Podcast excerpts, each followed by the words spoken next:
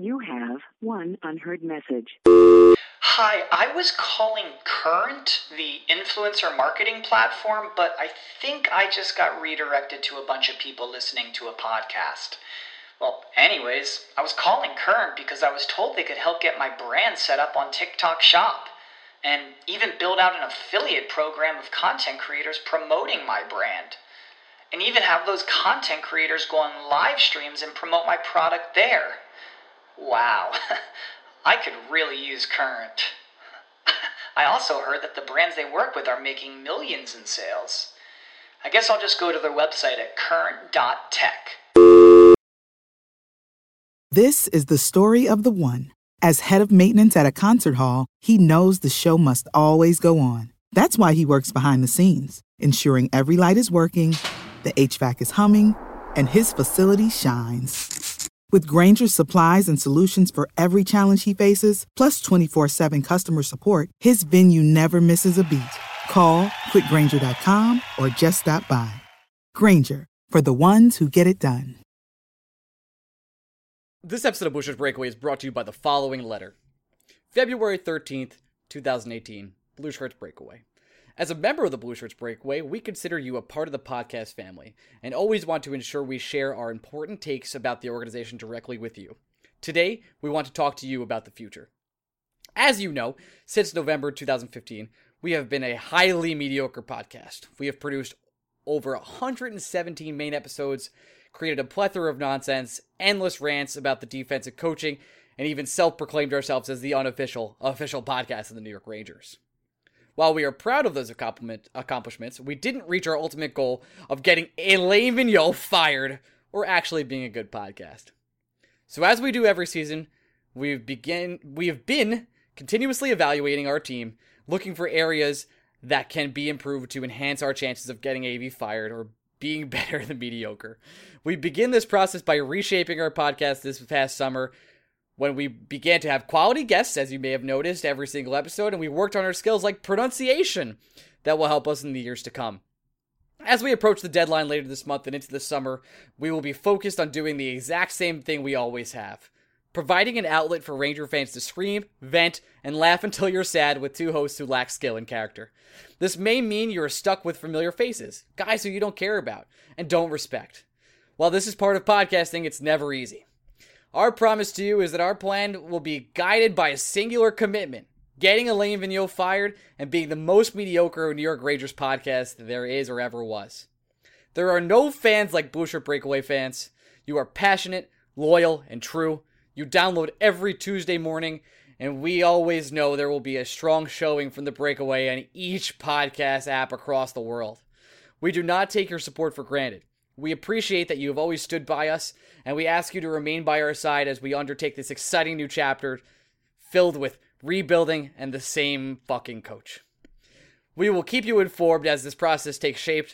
Ta- thank you for your incredible loyalty, somehow downloading and listening to this podcast, and the respect you show to Blue Shirts Breakaway each and every day. Signed, Ryan Mead, one half, and the other, Greg Kaplan. Let's get this podcast started. A letter from the Blue Shirt Breakaway crew about rebuilding, you know, because it's a process we have to, we had, we had to do a letter. All right, let's go.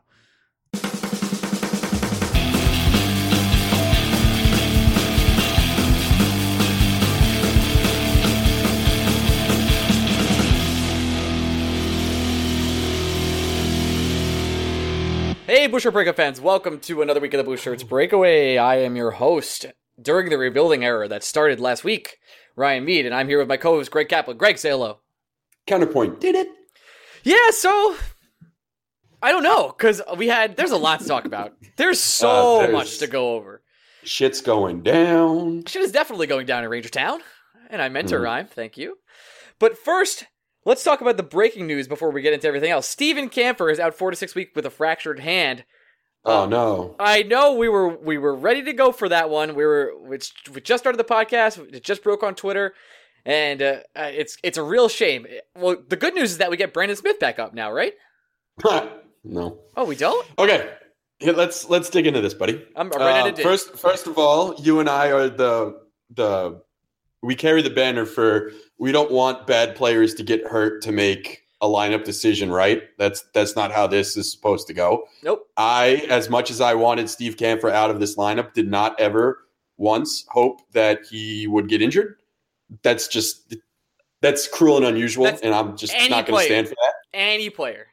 I Any wouldn't, player. wouldn't even matter. wish it on Sidney Crosby. Mm, Mm, okay, mm. sure. I agree. Uh, for the sake for the sake of continuity, Yeah. I agree. Yeah, no, I, don't- I don't want Kampfer to get hurt. That's not how I wanted this to go down. Um, I, I thought I personally thought his play was indicating enough to take him out of the lineup. Well, I think I the, know? uh, the the indications were pretty clear during the Jets game when they scored a goal. It was called back, and immediately when he was on the ice again, they scored another. It's incredible. It, it's just not that one instance, but that one instance was the Steve Kampfer era personified, basically. It was a great job. So any, anyway, we I'm not here to talk long and hard about. We're, we're gonna quickly touch again on Kampfer later, I think, because there's there's a good rant that I have stored up that we'll get to. Uh, but to the point about Brendan Smith, so we need to we need to talk about this twofold, right? Yep. First, we need to talk about the fact that he's he got put on waivers, nobody claimed him, and he's now in Hartford. Uh, I disagree with that move from the get go. Doesn't make any sense to me, especially to do it the same day to say that you're basically trying to focus your efforts on figuring out which players can help the Rangers the most in 2018 19 next year. Brendan Smith is part of that puzzle, whether you like it or not, because you signed him to a four year deal. You have to let him play through what he was playing through. And to be quite fair, he had turned his season around. He wasn't he was an abomination earlier this year. He, was, bad enough. he was he, deserved- was not an abomination. He was a suitable or less than suitable player. I think that's no, fair. he was an abomination. He was at one Oh, point. no, no, no. I mean, he was- defenseman he, in the he, NHL. he was an abomination, and then he turned his season around by coming becoming a less than suitable player. That's what I was saying. he was. I think you. I think it's fair to say that at, at best, league average. Yes, I, I very think fair. he, he brought his game to a league average standpoint. Um, it was rough in the beginning of the season. That we've said it multiple times on this podcast. It wasn't rough enough to justify benching him for what what what would like eight straight games, yeah, it was straight a, games. it was a lot, and we saw some of those games live and got to watch Steve Kampfer, the, the Steve Kampfer experience. Oh man, I'm gonna miss that. Yeah, no, it it eh, his performance this season has been disappointing, especially considering the contract the Rangers gave him in free agency. But it wasn't disappointing to the point where I felt he should have been placed on waivers and demoted to Hartford because you, eh, whether we like it or not, this guy is going to be a New York Ranger next year. No one's going to trade for him right now. We've made that that we know no one's going to trade for him because every team in the NHL just had an opportunity to claim him for nothing. And But do you didn't. think that the Rangers brass was like, okay, cross your fingers. Maybe someone's like, okay, this guy's gonna can turn it around for us because AV has a terrible system, and just take the contract. Sure, in, in in a way, yeah. It kind of there's if the this is a big if if the Rangers are dead set on getting rid of Alain Vigneault at the end of the season and they want Brendan Smith to turn his play around for next year in a different regime, then sure, put him in Hartford where he can play a different system and try and refine his game. That is a very optimistic approach to that mindset. Um, I, I, I don't know if I 100% believe it, mostly because they could have just fired AV right now. There's, there's no rule that says you can't make a coaching change in the middle of the season. Rangers have done it multiple times before. It, it it's just one of those things where Let, let's stay on Brendan Smith for right now before we go to our fire EV rant. yeah, yeah, yeah, you're right. Okay, so Brendan Smith should not have been demoted. He sh- I, I think we agree with that. I don't They think we should have- agree. Actually, I do. I if there was a chance, I like taking the risk of being like, "Hey, other teams in the NHL want to take this contract." I, But then, but then you don't have you, you can place him on waivers and not demote him. Yeah, that's true. But I think they wanted to send a message to be like, "Hey, we paid you. Now you're not performing. Enjoy Hartford." So I, Okay. I okay, I get that part. This is when it gets confusing for me. Yeah, I well no, actually, this is the part that doesn't confuse me. If you're going to demote Brendan Smith, keep him down there for a while. Don't just bring him right back up. I think That doesn't make any sense. That, what, what message did you send? because you're calling up Ryan Sprawl, who I definitely mispronounced his name just right there. I'm pretty sure it's just Sproul. Like I think this was an this is an easy one. It's pronounced out as it's written. it's written reading is hard. Sproul and I don't know much about Ryan Sproul. I know we share a name. That's about as much as I know about Ryan Sproul. And at this, yeah, but okay, but let's go back to the point. So you're calling this? Let, let, I just want to make sure I have your wording right. You're calling this in a quote unquote emergency situation when it comes to defensemen? I guess we've always been in an emergency situation if that's the case. No, no, no. Oh, but the Rangers once again are making it clear that the goal is not necessarily to make the playoffs. The goal is to play the kids. And Sproul, not exactly a spring chicken, not fresh out of the NHL draft, but he's young enough where you kind of want to find out what you have at the NHL level. Who hurt you, I'm Ryan fine. Graves? I don't understand. Should, okay, that's a fair question. The Rangers are an organization that if a right-handed shot goes down, they want to bring up a right-handed shot. Graves is a left-handed shot. That's a fair answer, I but think- I think you're gonna find I a way to make that work. If a lefty got hurt, I think Ryan Graves would be here, but a righty got hurt. Oh man, that's still I really, I really, in this instance, I think it's that simple. I think the Rangers just wanted shot for shot, and the next man up, right-handed defenseman that they think could possibly play a role on this team, either as a bottom pairing defenseman, a seventh D, or just need to figure out if all he is is a piece to keep in the AHL to make Hartford more competitive. It's Ryan Sproul. I'm fine with it. That's totally fine. It just feels Doesn't weird when I, I. I'd rather call up two other guys. I can't complain too much about the move because, listen, we're going to get to the letter in a second, but it came out. And uh, they admitted it's time to rebuild. We might trade some familiar faces. It might hurt. We're sorry. Thanks for sticking with us. That, that's the too long to even Yeah. read of that letter. Yeah, it's it's but in this move, I really think it's fine. Graves doesn't is a isn't a right-handed shot, so they're not going to call him up. And you don't if you're going to demote Brendan Smith, you don't just turn around and recall him. You have to keep him down there for at least a month. That's the only way it makes sense. It's kind of like a hey, suffer and get your game right. Not even suffer. I don't. It, it's hard to say that part of it is not punishment related, but it's definitely punishment related. It cannot Sure. be, not be. And the man, just the man, one of the men handing out that punishment is Alain Vigneault. You don't just immediately, you put a guy in timeout, you got to leave him in timeout. I guess is what I'm trying to say. I guess You don't just magically, if a kid comes down with the flu, you don't get your This is a bad metaphor. Whatever you're doing, your deteen. Okay. yeah. Whatever you're doing here. It, I, Yeah, I don't know what I'm going Yeah. for. That was whatever. That was terrible. Um, yeah, I no, leave Brendan Smith down for a month. If you're going to demote Brendan Smith, keep him there. It's that simple. I just think, Call up like, like you said, he's a part of our future. We signed him to. He's got three more years in this team. I would like him to to earn his wings, quote unquote, by a sponsor we don't have, and come back up and start playing and getting used to the NHL level again. That's all. Nah, I, I, I, one again, I, I cannot be more clear that I don't think Smith should have been the guy that got demoted. But if he's going to be down there, keep him down there. It's, it's in my mind that simple. Can I tell you the worst part? The well, not the worst, but the weirdest part about this tweet. It's sponsored. No, all of them are sponsored. It's hilarious. I don't really Every time they- understand. Every time they bring someone up, instead of tagging the player, they tag ZipRecruiter. Okay, it's amazing. So, yes, uh, guys, we had like a sponsor last week. It was Ticket Raven. I'll give them one more plug because they're our buddies, and my friend's friend runs it, etc. Uh, we don't have sponsors ever, and I don't want to give ZipRecruiter more fucking press here because, well, they get it on every goddamn podcast. yeah, I think they're good. They're good, but it's so weird that the Rangers is like, we're calling up Ryan Sproul, sponsored by ZipRecruiter. Like what?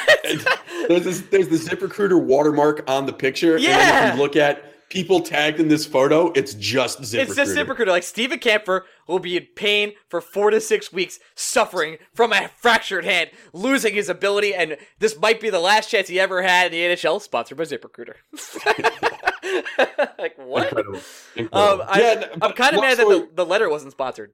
By the way, We, that we, I mean, we'll get I'll have to go back and check. ZipRecruiter might be tagged on that too. uh, the old ZRs. Let's get to the letter now. Are, are we finished with Brendan Smith? well, I think we'll have a larger conversation about AV later. So let's get to the let- letter. Okay. There was an announcement. You and I were on emergency podcast watch.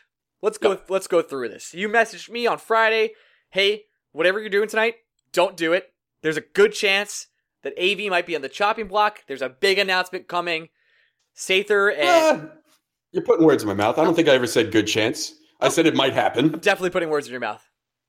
Yeah, I said it might happen. I said th- there's a chance. You're so you're saying there's a chance that AV could be gone tonight because there's Yes, a big are my- announcement. and if you're if you're holding a press conference, it's usually to be like, hey, there's going to be some serious changes. It starts with the head coach. I think that's a fair assumption to make. there was in my mind when the tweet went out that Sather and Gorton were going to talk to the media. Uh, I thought either they were announcing a trade or a firing. I I I I couldn't have I couldn't think of a third option. It was it was the third option was they released a letter that pretty much said, "Hey everybody, we're going to be rebuilding. We're going to trade your favorite players. Our goal is to get the Stanley Cup. We respect you sticking around and giving us money still. And please stay. We love you." So, let's talk let's talk about this. Did you like the letter? I didn't hate it. I think it's very strange for an organization to come out and be like, it did feel like a hey, I really hope you could support us during these trying times letter. Is that the impression you got? Because that was my first impression. I think you and I are the only two people in Ranger fandom that weren't in love with the letter when it first happened. You know what the letter came off to me as? What's that? Hey, gonna trade some guys, but you'd still buy season tickets. That's kind of what I read too. I was like, Hey, that's that's what the letter was. And you know what? Totally fair. If that's what they wanted the letter to be, go for it. It's different. I haven't seen any other organization do it. I've never seen And it. it, it's it's being honest. They're saying they're without naming names, they basically said we're trading all our restricted free agents and we're gonna listen on just about everybody else. Good good good on you. Uh hope you follow through with it. But I didn't come away enamored with I- the letter. I was not- it was a creative and fun season ticket purchasing ploy. That's what I thought it was. It was uh, the what, the great part about it is it confirmed exactly what I wanted to happen. Because I did not want this team to be a buyer. But then something weird happened, Greg. What the Rangers won two games. Oh yeah, that we're gonna get to that. Um, the press conference happened. The press That was conference odd. was fucking weird. There's no, there's no good way to say this. At one point, they're like, "Yeah, we can still make the playoffs," and I was like, "So, Yeah, so what was the letter about?" Yeah, it it feels like the Rangers should have done one or the other. Doesn't really feel like they should have done both. Um, and it was even more weird that the letter came out about five, ten minutes before the press conference started. Yeah, Almost, eh, I don't, I don't know. there were I- there were like three or four comments after the. Uh, I'm gonna quote internet comments right now, but pretty much everyone that was watching that was said this was a nothing burger. The entire thing I just watched was absolutely Yeah, because they, they didn't they didn't say anything. And Jeff Gorton's the king of not saying anything, and he can't name names, and he didn't fire anyone. So what did you expect? He wasn't going to stand there and be like, "Yeah, no, we're trading Rick Nash." Like he wasn't going to say that. That doesn't do anything for him in terms of a lobbying standpoint with other teams in negotiations. no, not at all.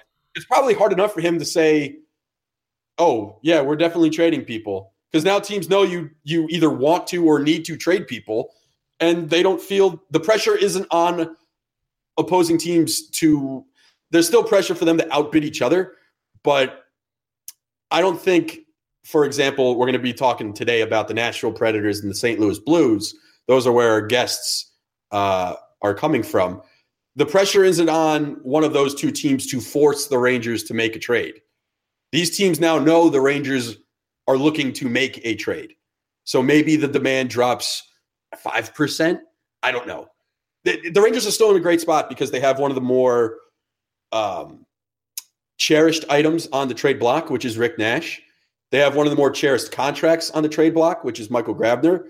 And teams are still hot to trot about Ryan McDonagh. And the Rangers resting Ryan McDonagh sure makes it seem like, hey, we're not going to put him through the ringer just in case we want to move him.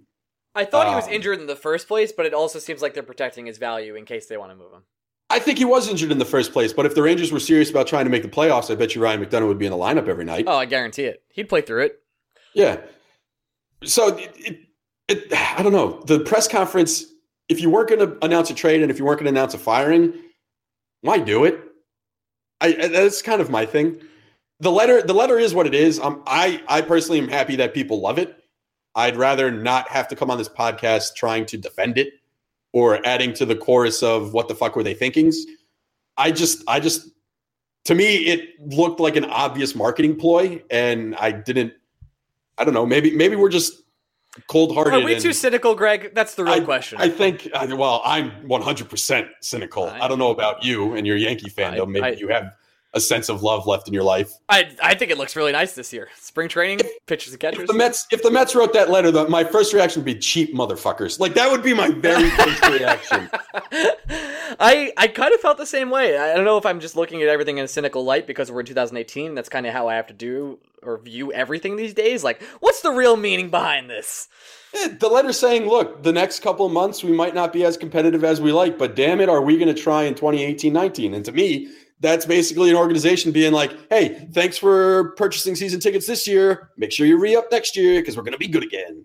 That, that, that's how I read it. I read it in that exact voice. I, I do think the Rangers could be competitive again next year, and as oh, crazy as that sounds, Absolutely, it's not crazy. The Rangers still have a very good young core on this team. The problem is the system they're playing in, and none of them are healthy. I just want to get that first pick. it's never gonna happen. But no, I, it's not going to happen. I oh man, I would love that. It's yeah, it's it's the only way it happens is if the Rangers find a way to acquire two more draft picks by trades before this deadline, and then just walk up to whoever has the first overall pick this year and goes, "Hey, take all three of our first rounders. We just want that one." We just want that one.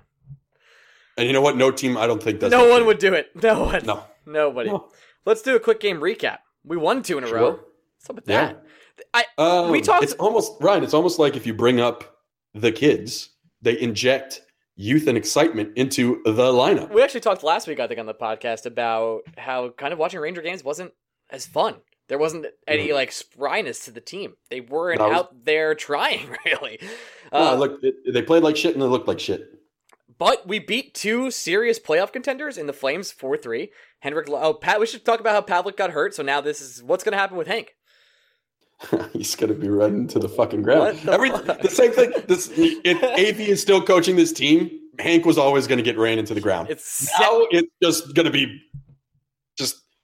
Luckily, the injury seems like it's two, I mean they say two, to three, weeks. but it's a knee injury. You kind of need that to play goalie. I don't know much, but I know that. Uh, yeah, I don't know. We'll see if it's actually two to three weeks. It's going to be very interesting because right now Henrik Lundqvist was projected for 70 starts in this year. Uh, I think he'll probably hit it, and yeah, that's say so. and that's disgusting, Greg. That should never happen, especially for a for a goalie that's going to probably not probably is definitely going to play his hardest until he cannot play hockey no longer for the New York Rangers, and he will carry this team if it's Mhm. over his dead body. And we've seen that over the past two games. Henrik saying, "I will not lose. I, I guys, I won't do it. I'm too good and I'm too legendary." Came into the Okay. game, beat the Flames, and then did the exact same thing against the Jets. Yep. So uh, instead of doing a direct game recap, here's what I'm going to do. I'm going to pivot on you, Ryan. Oh, I love a good pivot. Should we? Should we should have done this Should we pivot right the video? we. Yeah, no, we're not pivoting the video. Fuck. Oh, interesting. Uh, we should have done this right after we talked about the letter because the one question that was asked during the news conference that had any kind of weight was people asking Gorton if Alain Vigneault would return as the Rangers coach next season. This is a good pivot. Um, Gorton did everything to say basically, look, we got all the faith in the world in AV, but refused to answer directly if Alain Vigneault would remain behind the bench. Um, Alain Vigneault then comes out the next night, says, look, I, I've told Jeff, I've told Glenn, as long as I'm here, I'm coaching these guys to win every game we play. That's just the only way I know how to do it. It's what I'm going to do. Fine and dandy. I expect my coach to say that. Even if you're tanking, it sends a weird message to say, well, I don't really care if we lose. That's fine. It's weird for a coach to ever say that, even if wink, wink, nudge, nudge, that's what they're doing. And then AV, in his big fucking mouth, just kept talking. And it, it's almost like it's almost like he just doesn't know when to shut the fuck up. Because then instead of just saying, look, I'm going to coach these guys to win every night, we're going to see what we can do. He then goes, oh, by the way, I think our poor play is directly tied to the poor play that we've gotten from our goaltenders the last couple of weeks. Excuse me? You said what? You- hold on. You- you One did- second, you did-. You Let's said, just run, you said- you said what about let's who? just run that back over time. Had, did you just criticize Henrik Lundqvist Lundqvist? in front The of one me? reason why Alain Vigneault is employed? The reason this team has been anything over the past 15 years? The reason they're the second period against the Jets was one of the best periods the Rangers have played this entire season. The lineup looked more youthful and energetic each of the last two nights. However, the Rangers got skated out of the fucking building in Winnipeg and didn't deserve to win that game. And the Rangers struggled with the Flames at home, even with Pavelec and Henrik both playing very well in goal. And you're putting three AHLers now in front of a legendary face And- of the franchise. AV Alain fucking Vigneault says he's trying to win every fucking game, and he puts Steve Kampfer on the top pair. what are you doing? How many times, uh, Ryan? I wish we had a counter for the amount of times I've said in this podcast. It's not that hard it's because it's not. It's really not. It's don't it's re- insult your star player. Hey, I have a quick question, Greg. Side note: okay. You think Kevin Shattenkirk's working on his game right now? Oh, I think Kevin Shattenkirk's on a pair of crutches. No, yeah, exactly. That's my point. But AV thinks like I don't know how he thinks these things. Kevin Shattenkirk was hurt. That's why he wasn't working on his quote unquote game. A- Lundqvist is not the problem. I, how could he, Lundqvist is the only reason why the Rangers don't already have the first overall pick locked up. No, the Coyotes have that locked up. I think that's fair. And if we if we didn't have Henrik Lundqvist, it'd be close. Henrik Lundqvist is the one reason why the Rangers waited this long to write that fucking letter. Like to blame this season in any way, shape, or form on Henrik Lundqvist's play in goal, even if Henrik could give up 10 goals in one game, and I'd still be like, damn, if he wasn't here, we'd be just shit out of luck. There's never a night, even recently, there's some sites where Henrik lets in soft goals, and I have to be critical of him just because that's what I, I'm a media analyst. Um, I'm not at all. But the guy, night in, night out, shows how spectacular he is. And it's, if you're watching Ranger games for any reason, if there's any reason you're still like, I want to watch this team. because, well, I, now you have the kids, you have more of a reason. But before that, it, it's to watch a legendary player like Henrik Lundqvist. That's it. Yeah, and it it's it's not it's just not fucking hard, Vigneault, to just shut up sometimes. The the media doesn't press him on anything. I don't think anyone was standing in that media scrum at the time he made these comments being like, "Yeah, but is it Hank's fault?" AV just says these things on his own. Doesn't thinking that this is somehow a justification for the Rangers' poor play. And I saw this point on Twitter, and it was a very good point. And I'm going to give credit. I think I could be wrong, but I think it was our good buddy Joe Fortunato who said it. The difference between Podcast rival. the difference between John Tortorella and Alain Vigneault is that when the Rangers sucked with Tortorella, Tortorella would find something he was doing wrong and take the pressure off the players. Whereas Alain Vigneault, every time something goes wrong, goes out of his way to pinpoint someone. And we've seen this a mul- multiple times this year alone. He called out Kevin Shattenkirk earlier this year my mind. when he knew that Shattenkirk was playing hurt He had to and have we known. didn't. We we didn't. He's called out Brendan Smith multiple times this season. Some sometimes rightly, sometimes wrongly. He's now calling out Henrik Lundqvist and Ondrej Pavelec, who have been literally the Rangers' two best players this entire season. And, I ate crow on Pavelec a long time ago. Yeah, you you did. He You played did. really well for us.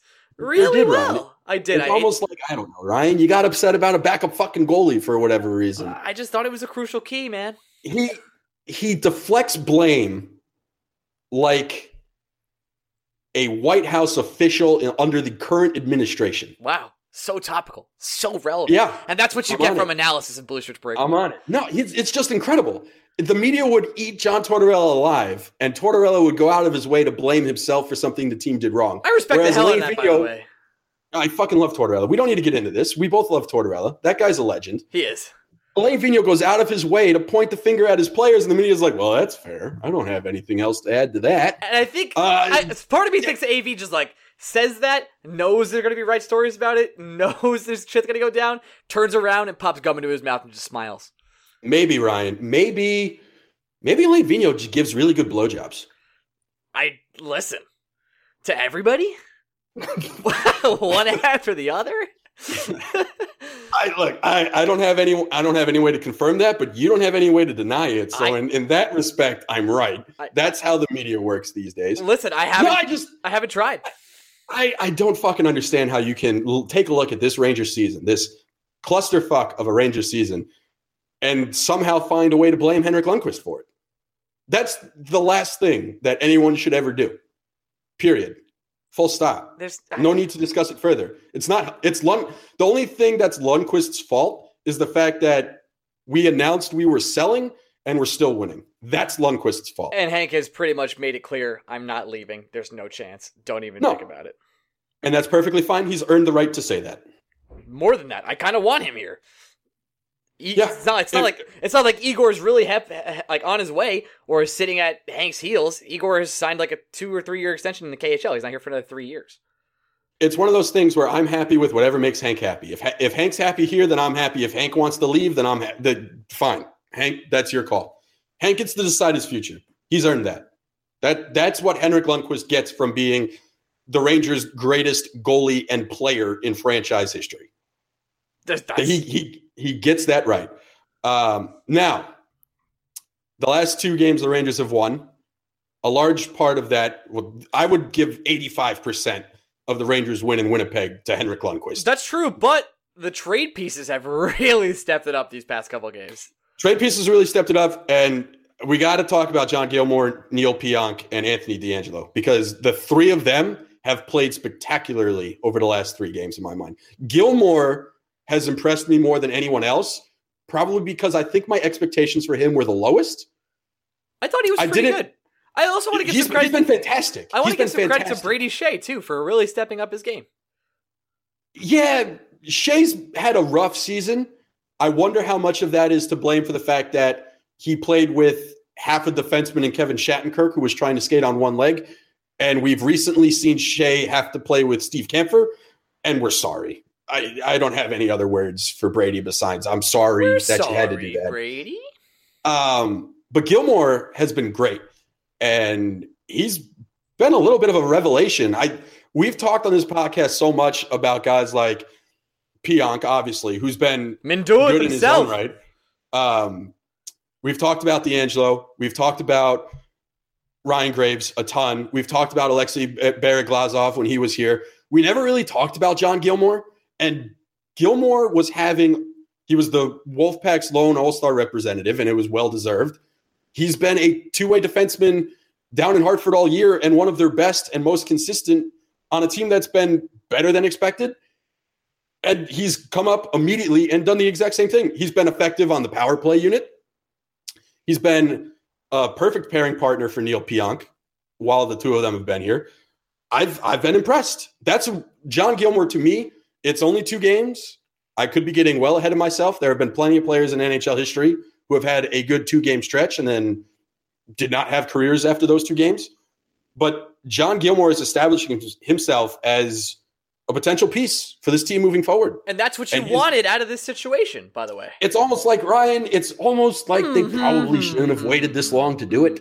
I don't know. What what do I know? Uh, My favorite part about the game yesterday was Min Duluth, uh, Neil Pionk.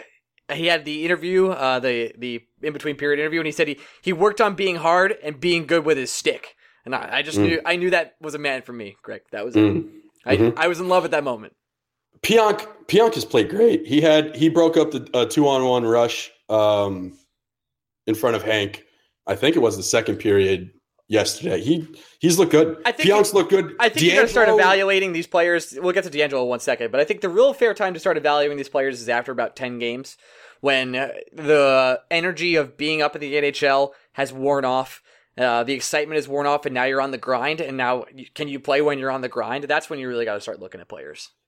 I, I, would go even further than that. I mean, we made the I made this comment about Jimmy Vesey last year when he started off hot, scoring goals left and right for the Rangers, and I said the time to evaluate Vesey is when the NHL makes it adjust its adjustment against Vesey, and Vesey has struggled since that point. Once the league made the adjustment, um, the league will make an adjustment to Gilmour and Pionk. There are holes to be found in their game, and there are smart hockey people out there scouting them on a daily basis, trying to find those holes. And once again, the true test of uh, players' caliber is can they make the correction to the correction? So, yeah, we're going to sound very excited about two young defensemen who have looked phenomenal in two Ranger games, both of which the Rangers have won, and both times have played better defensively when those guys are on the ice. Um, But guess what, Greg? for- they make me excited to watch Ranger hockey, and they make me Yeah, want to go to games. And as for DeAngelo, look, I get it. He's an asshole. We know this.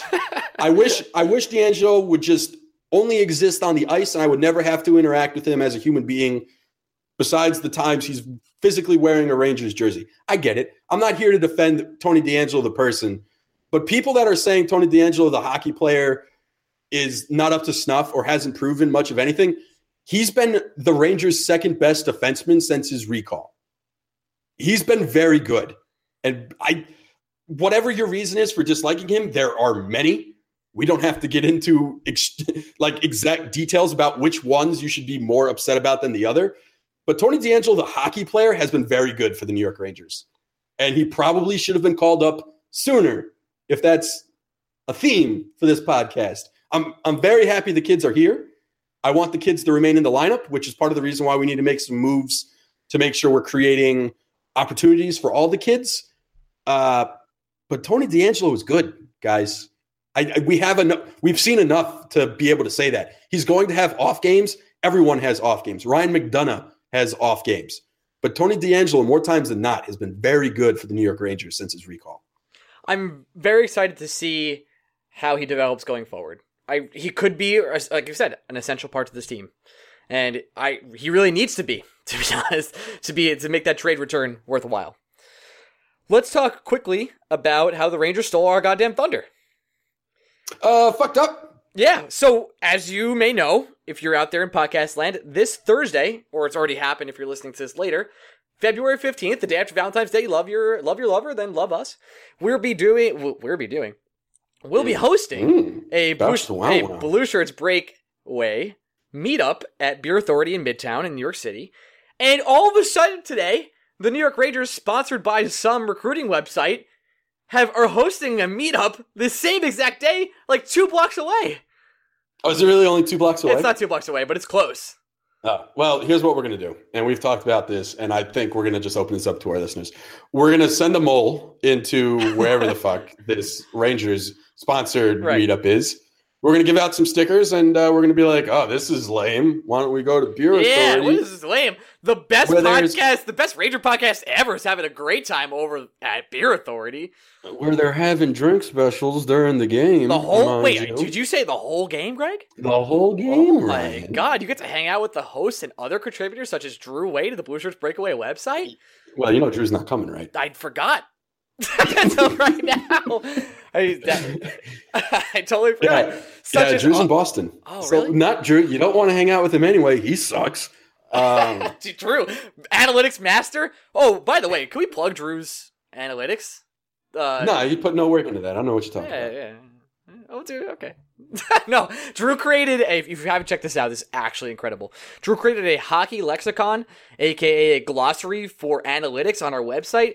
If you've ever had any interest of analytics, Drew breaks down every single stat possible in layman's terms, and it's it's one of the best hockey pieces I've ever had the chance of reading. I'm still lear- learning on trying to understand analytics as a person myself. And to do that, uh, Drew and I will be doing a podcast going over the entire article and all analytics sometime in the near future. So look forward to that too. Mm. When, Yeah. when Drew's not in Boston. You're also still trying to figure out how to the English language works. So I don't- I'm proud of you there as well. Did I stutter a lot, my friend? I did that on purpose. on purpose. On purpose. On purpose. That was on purpose. Um, can I tell you that I I it didn't even click in my head that some guy was trolling us on Instagram when Yeah, he said, he well said, done, my friend. Yeah. Like the my friend part never even clicked. So I, I was like, I, "Ah." I get a lot of my friend at, at all social media now, and I'm like, what have I done? What have I done? You're welcome, because I Yeah, you. I feel like I broke the glass in everyone's head by pointing you started something. So I hope you guys can see us this Thursday at Beer Authority Midtown uh, for our meetup. It's going to be a, a blast. I'll see It's gonna be fun. It's gonna be fun. We got we got a jersey to give away. We got stickers to hand out. We have drinks to be drank. we don't have Drew, And, uh, but we have we some good don't have- friends. We don't have Drew. We have other good friends. Dan LaRose. Sean's gonna Sean's gonna be there. Dean's going to be there. Sean writes for us. Yep. Dean made our website. Uh, yeah, come hang. It'll be a good time. Cool. Uh, it'll be interesting to see which group of fans will be more disappointed in their own product. Um, the because Ranger fans are going to be angry about AV. Islander fans are going to be angry about everything about the Islanders. Uh, our buddy Jeff, who's going to be there, jokingly texted me today saying he might be the only person actually rooting for the Rangers at this meetup because the Devils need the Rangers to win. I'll be honest with you. I'm rooting for the Rangers. I want them to kick the Islanders' ass. I don't care. I'll, I'll be honest with you. I'm rooting for Anheuser Busch. uh, before we transition over to our two interviews, tell me who they are. oh, shit. because Um, yep, this is an awkward moment. this is awkward because Things, I- things I- I, should have written down. I checked the Twitter 400, inbox and I don't see them. Oh yeah, no, this was definitely done through email. Um, Yep. And and I usually check the Twitter inbox, say who are our guests today. so, It's a little so insight. we, hello, everybody. I did this. This was me. We have Alex Doherty coming from On the Forecheck, which is the SB Nation Nashville Predators blog. Mhm. He'll be talking to us about possible trade matchups with the Nashville Predators, and then after that, we are bringing on Laura Astorian. She is the managing editor of the St. Louis Blues SB Nation site. Same thing, different verse. Just going to be talking about her, talking to her about trades the Rangers could possibly be doing with the Blues. Because again, it's fun for Ryan and I to point out all these people that we think the Rangers match up with in trades.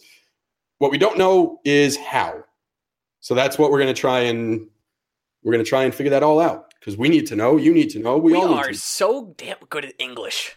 Yeah, I wish you told me that before we started podcasting, though, Ryan. It was a little secret of mine. Let's head over to those two interviews of those people you mentioned, and and then we'll come back to who the F is Blue Shirts Breakaway, talk some other fucking nonsense, and do that. Transition. We're back with our first guest to talk St. Louis Blues. We have Laura Astorian. She is the managing editor of the St. Louis Game Time blog. Laura, say hello. Hey, how are you guys? We had some technical issues, but yet we've made it through the woods, and here we are. Uh, we're going to talk uh, somewhat. You may have heard the Rangers are trading people, uh, and you may be interested because you are a Stanley Cup contender. So we're here to talk about some of your prospects in a series we're doing. We're kind of we're kind of going around the league and seeing what we could get back, kind of playing fake general manager. So let's start with Oh, um, are there players on the Rangers you're interested in at all in? let's start with that. well, I mean, I know the the rumors right now are basically centered around Rick Nash. Um, but then again, has anybody seen his his uh, trade list?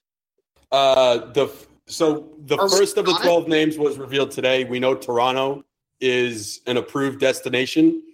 We're under Wow. the impression that Nashville and Dallas are also approved destinations, but those aren't Yeah. confirmed. Only one we know for sure right now is Toronto. Wow, that's so surreal to hear a player want to go to Toronto. It's weird, right?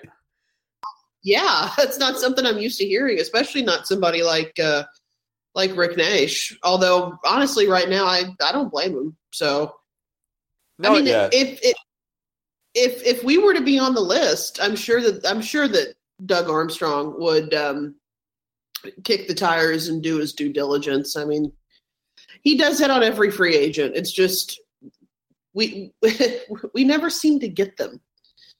Well, you do have one Oh. spectacular player that seems to be working out for you, so congratulations on that. Oh yes, thank you. yeah, well, I, you, you are welcome for him because our moron general manager decided to draft Dylan McIlrath instead. Who was an absolute So- stud for us, by the way, in case you're wondering. Oh yeah, he was he was fantastic. I I miss that guy so much. Um, yeah, it, it seems it seems in my the prodding I've done so far, the Blues they're in need of a forward. If they're going to add anything, would that be correct? Yeah, although with with Joel Edmundson's um, broken left forearm, um, we may be poking around for some defense potentially because he's probably- he's going to be for at least six weeks, if not longer. But you would think the defensive move would probably be more of a rental. That it's not like the Blues are all of a sudden going to jump in on Ryan McDonagh, are they? Oh no, God no. Um, it it would probably be a rental, but it's so hard to tell because Doug Armstrong's kind of he sends out mixed messages every year this time of year.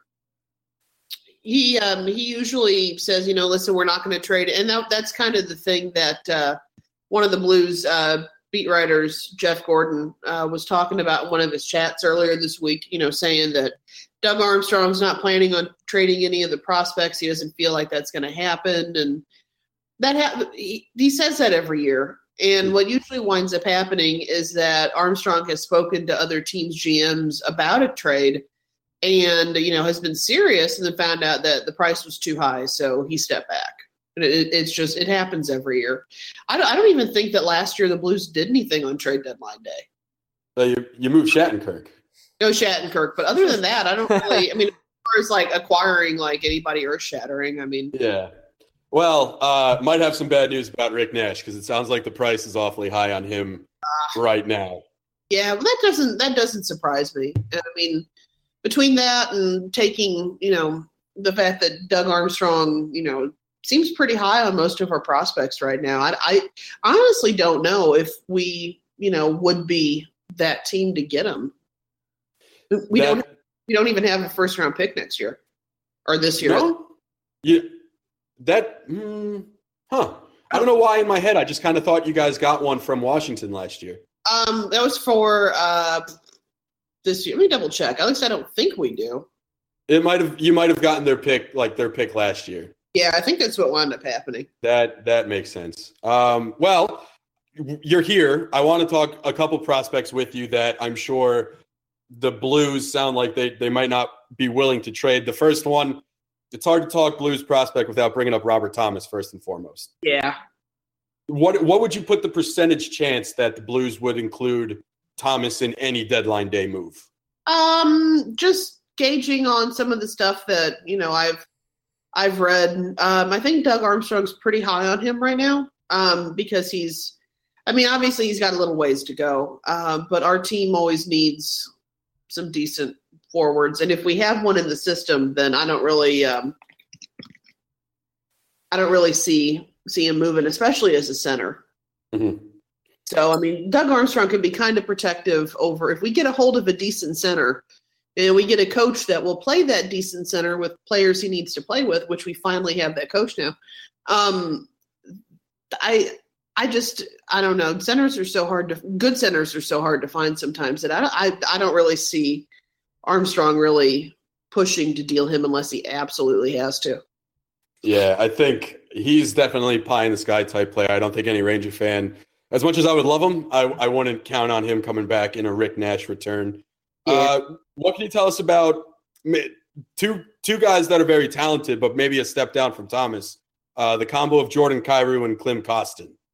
Um, Kyrou has been uh, somebody that I think a lot of Blues fans and a lot of people that really follow uh, follow the prospects has, have been pretty high on uh, for quite a while. Um, I mean, we have our prospects guy that writes stuff for the Game Time paper, and he thinks that Kyrou is just like the second coming, basically. And I mean, looking at his numbers, he's pretty dang good. Um, I mean, so far this year, he has 85 points uh, with Sarnia. So, oops, sorry about that. Um, okay. 85 points with Sarnia. So, I mean, that's that's the kind of guy that I mean, I, I again, um, and I hate saying this, but I just don't see Armstrong unless it's you know somebody extremely, extremely important um, dealing him to have a player with that kind of point potential because you know as you as you probably know the blues scoring ability sometimes um comes and goes a lot Yeah, that is, I don't think that's a problem. Just uh, the Rangers kind of have that, but we have a guy named Henrik Lundqvist who every now and then decides to not allow goals. So that's how we usually win games. that's, that's a pretty good strategy It's worked. We- Uh, we've come close. I'll say that. and and we have a goalie controversy again so you know You guys love this. ah yes Sun, We- sun sets in the west. oh god we have at least like a goalie controversy at least every year it seems it's so irritating I would love to have a clear cut starter like Lundqvist. Not that I'm saying I want Lundqvist, y'all can keep him, but um, He's not going anywhere just anyway. to have like a clear cut. No, oh God, no, I'd be flabbergasted. But we all would. you know, I mean, the the Blues have such issues getting the puck in the net sometimes. Um, even uh, Tarasenko hasn't really scored to his potential this year, so. I don't know if, if Armstrong would be willing to deal somebody like Kyrou who actually has the potential to score. Just uh, just to circle back, you are right. The Blues do not have their first round pick this year. Um, it goes to the Flyers. oh, okay. Yes. yeah, it's it's uh, it's part of the Brayden Schenn deal. That's right. That's Uh, right. That's the part that everyone forgets about that deal because we're all so pumped up about losing uh, Jori Lehtera. Yeah, that's I, man. Um, I'm just trying to think of Klim Kostin. Honestly, is a guy I kind of like. I, I I don't know your opinion on him, but he seems like a very interesting character, and it's one of those moves where I'm trying to think of ways the Blues and Rangers could come to a deal if it doesn't Yeah. involve a first round pick. It, it would be hard if if someone like Kostin wasn't involved in my mind. Yeah, no, I mean, and I I agree. Um, and since I think, I mean, Doug Armstrong pretty much pulled off that trade with the Penguins at the draft last year. I think to specifically to draft um, Kostin, um, which still I still can't believe that he managed to pull that deal off. But I'm not going to argue about it. um, you know, it's basically you know Ryan Reaves for for him Yeah, it's that incredible. pretty. Yeah, it's still that was the most that I think I've seen Doug Armstrong do at a draft in ages. Seems to have worked out for you, you so well. I want. I have a side note question that's not about trading. Uh, how happy does it make you to see the Blackhawks at the bottom of your division? Barry. That's I mean, I, it's it to me. I mean, I'm not I'm not surprised, but every year we hear like the doom and gloom about oh the Blackhawks Hawks are going to be terrible and they won't contend, and then every year they find a way to do so, and then finally to see them at the bottom of the Central is just it took long enough.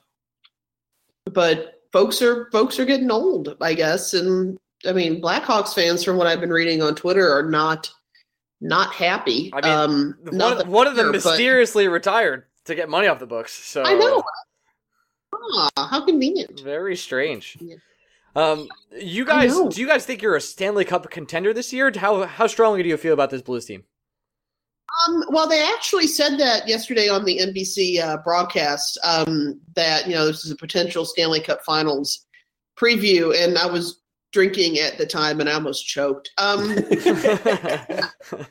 seriously, I mean, it's as a Blues fan, it's so hard to say, yeah, you know, we're a contender. Yeah, this is our year because we don't have a good track record with that. Um, I I think that we'll do fine probably in the first. I, I think we'll probably. This is going to sound really fatalistic, but we'll, we'll we'll probably be another second round exit again this year. Um, if they would have maintained the kind of play that they had at the beginning of the season, then I'd be a lot more optimistic. But um, losing Jaden Schwartz every, time it happens, it always seems to cause some massive scoring drought, and the team just tailspins until he comes back. And they haven't. I mean, they they've had moments of looking like they did at the beginning of the year, but overall, they don't look like the same team with the same confidence that they had to start off with. So. I don't really. I'm not really particularly bullish on um, on them, but I hope they surprise me, like in a good way for once. We had to deal with the Metro being hyper competitive earlier this season. I can't remember anything like the Central has been all season long. What is it like as for you, a big follower of the Blues, having to deal with that absolute dogfight on a nightly basis? It's frustrating, and I think, um, I mean, the Blues have played the Central pretty well ish this year, but I think this upcoming stretch of games is going to be a real test. I think like the next six out of seven are against Central Division opponents. Um, so it's it's frustrating. I mean, it's the kind of division where you can go on a massive a massive winning streak and play your heart out and not make any progress whatsoever because every other team's doing the same thing. Um, it just kind of feels like you know, like we're in a holding pattern. Um, I mean, honestly, the only team that when we're all above 500, um, the only team that's really not playing well right now is Chicago, and they're still at least a game above 500. It's bizarre. Um, but even just, yeah, I mean, even just looking at the, um, uh, like looking at the standings right now and looking at the teams the last 10 games played, I mean, they've all done pretty well except Chicago. So, I mean, there's really, it almost feels like sometimes there's no way, no matter how good you play, to make up that ground. Even though there's only a four point difference between us and Nashville, it's still, it feels like an uphill battle um, especially since we've played the most games in the division. We've played 58 games, and the Preds have played 54. I wonder, are you last year? I know Ryan and I talked about this a lot. We were thrilled when the Rangers got the wild card spot that kept them away from the Capitals and the Penguins before the Eastern Conference final. It turned out it didn't end up mattering because uh, of a certain O- coach Ottawa of a certain team. But I wonder for you, is it how beneficial is it for you to get the wild card spot that would take you through the Pacific? I, I got to think that's like the holy grail right now. Oh, I mean, I think it would be um, way more beneficial than having to deal, um, you know, with with anybody in our division first round. Um, especially looking at the Pacific, I mean, they're not like terrible, but really the only team that's standing out right now are the Golden Knights, which is just weird. Um, you know, the rest of the teams in there are just kind of there. Yeah, And- this is this is my big gripe with the way they stack the playoffs. It just doesn't make sense to me. Yeah. It, it it doesn't make any sense to me either, but I learned a long time ago just not to try to think too much about the things that this league does. That's actually sage advice. Just kind of smile and nod and go, yeah, oh, okay, sure, sure. So- that's putting two teams in the desert. All right. Um. Yeah, that makes come on. Uh, So yeah, Vegas makes more sense than Arizona. A lot more. I mean, at least there are people there that can get to the arena. Yeah. Yeah, Is poor poor Arizona. You know, Laura, I'm, I'm thinking about this now. We actually have never had a, a blues follower on to talk about the whole Shattenkirk thing and how it went down in St. Louis. Yeah. How how do you feel about it in, in hindsight? Um, I think that I mean, it, I'm okay with it. Um, I it is what it is, and with our um, with our cap being what it is, um, th- there wasn't any room for him. Um, I do think though that it really um, dinged up our power play a little bit or a lot, and I don't think that um, our power plays really look the same um, since he's left. And, and there are some days where I, I look at the look at the cap and I see um, Jay Bouwmeester getting paid in, insane money for somebody who's in a declining part of his career, and I get a little frustrated. Um, but you know, I mean, it just it just kind of is what it is, and I, th- I think it's better for Shattenkirk um, in the long run. At least he's closer to home now. He's he's very close, but he's not playing, so he's definitely at home. So yeah. How much longer is he out for? it's still I- still I- undecided. yeah, I don't think any of us are uh, expecting him to return this season. If we're being honest, I don't I don't want him to come back. If I'm being honest, not because he's a bad player, but because I want a higher draft pick. Well, yeah, that, and you don't really want to rush him back from from an injury. No, this guy's going to be a, a key of our team for the next three years. I can't have him really hurting himself. No, I mean, look at look at what, what happened with Robby Fabbri and the Blues getting him back, and then him promptly hurting himself again and being out for the entire year. You know, I mean, he came back too soon and thought he was okay, and he was not. And and now we're short one of our top scorers again. So, I mean, you you got to be careful with stuff like that. That is life. Uh, so, from what I took from this conversation, as a person who knows absolutely nothing about anything, uh, is the blue the Blues don't really seem like they're going to be a fit for Rick Nash, uh, and if they were, the price is probably too high.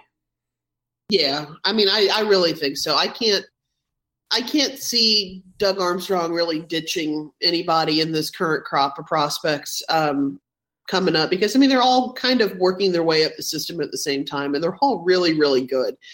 Um, so, and uh, but I mean, honestly though, I don't know what what Armstrong thinks about our chances this year. If he's, um, you know, thinking that this is a time for another playoff push, or if he's just biding his time a year or two until all the young kids come up and then trying it again. I mean, he, he's hard to read sometimes.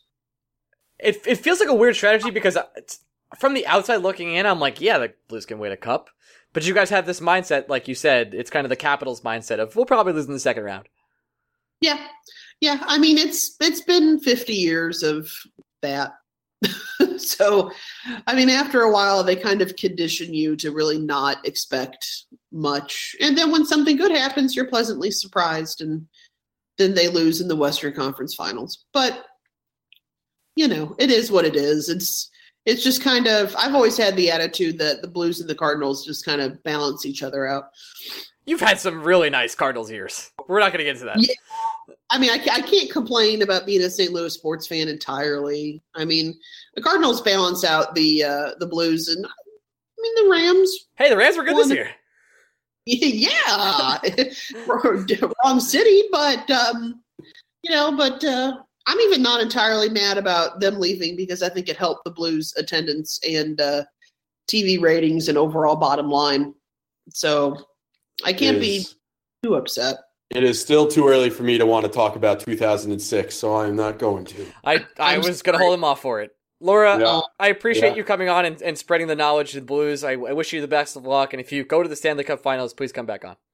Oh, absolutely, anytime. All right, thanks, Laura. Talk to you soon. Thank you. Bye bye. Bye.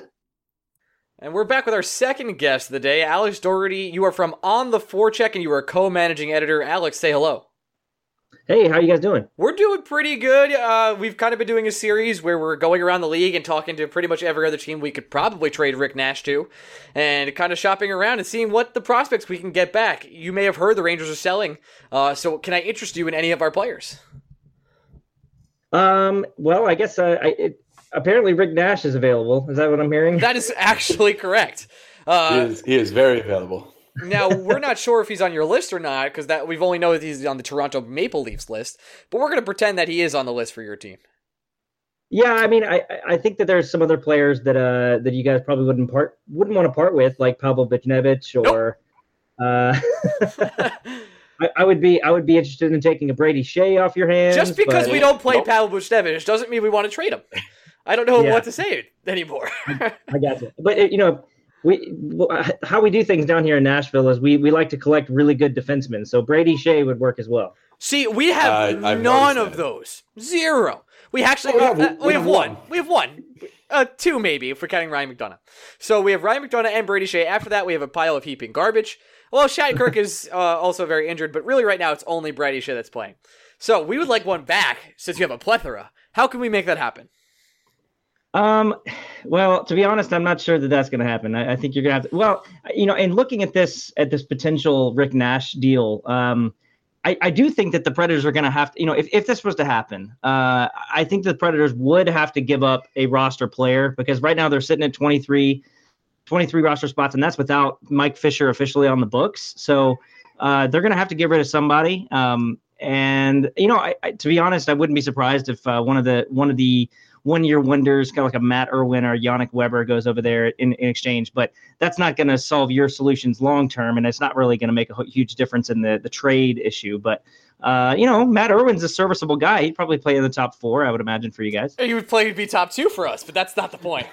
Alex, Alex, you would play in the top four for us currently. That that, that goes beyond the point. Um, so the first, you were you were mentioning roster players. A name that popped up today that I wasn't really prepared to see even remotely connected to Rick Nash was Kevin Fiala. Yeah, um, I, I'll tell you right now that if if they somehow send Kevin Fiala in exchange for Rick Nash, uh, I will petition to get David Poile's GM of the year taken away from last year because uh, that guy has been just incredible last year or this year, and he really came into the into his own in the playoffs. But uh, I would say that uh, Kevin Fiala is not going anywhere.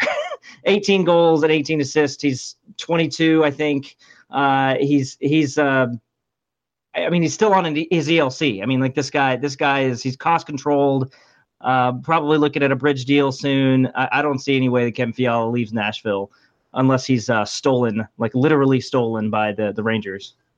Another guy probably not leaving Nashville, or in his case, Russia. Uh, safe to say, Eeli Tol- Tolvanen not coming over in a trade either.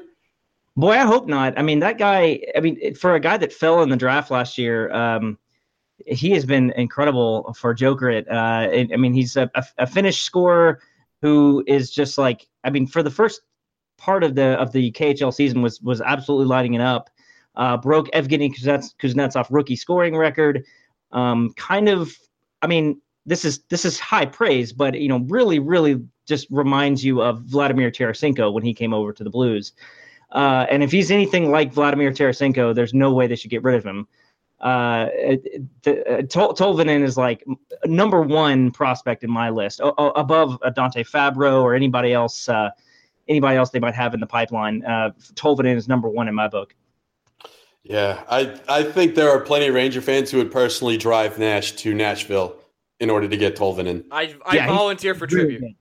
Yeah, he's really good, and he's he's playing in the Olympics right now, so you can watch him. Ah, yeah, I'll be doing that probably tomorrow morning since I work stupid hours that I don't want to even talk about. Uh, you mentioned young defensemen. Uh, let's talk about Fabbro.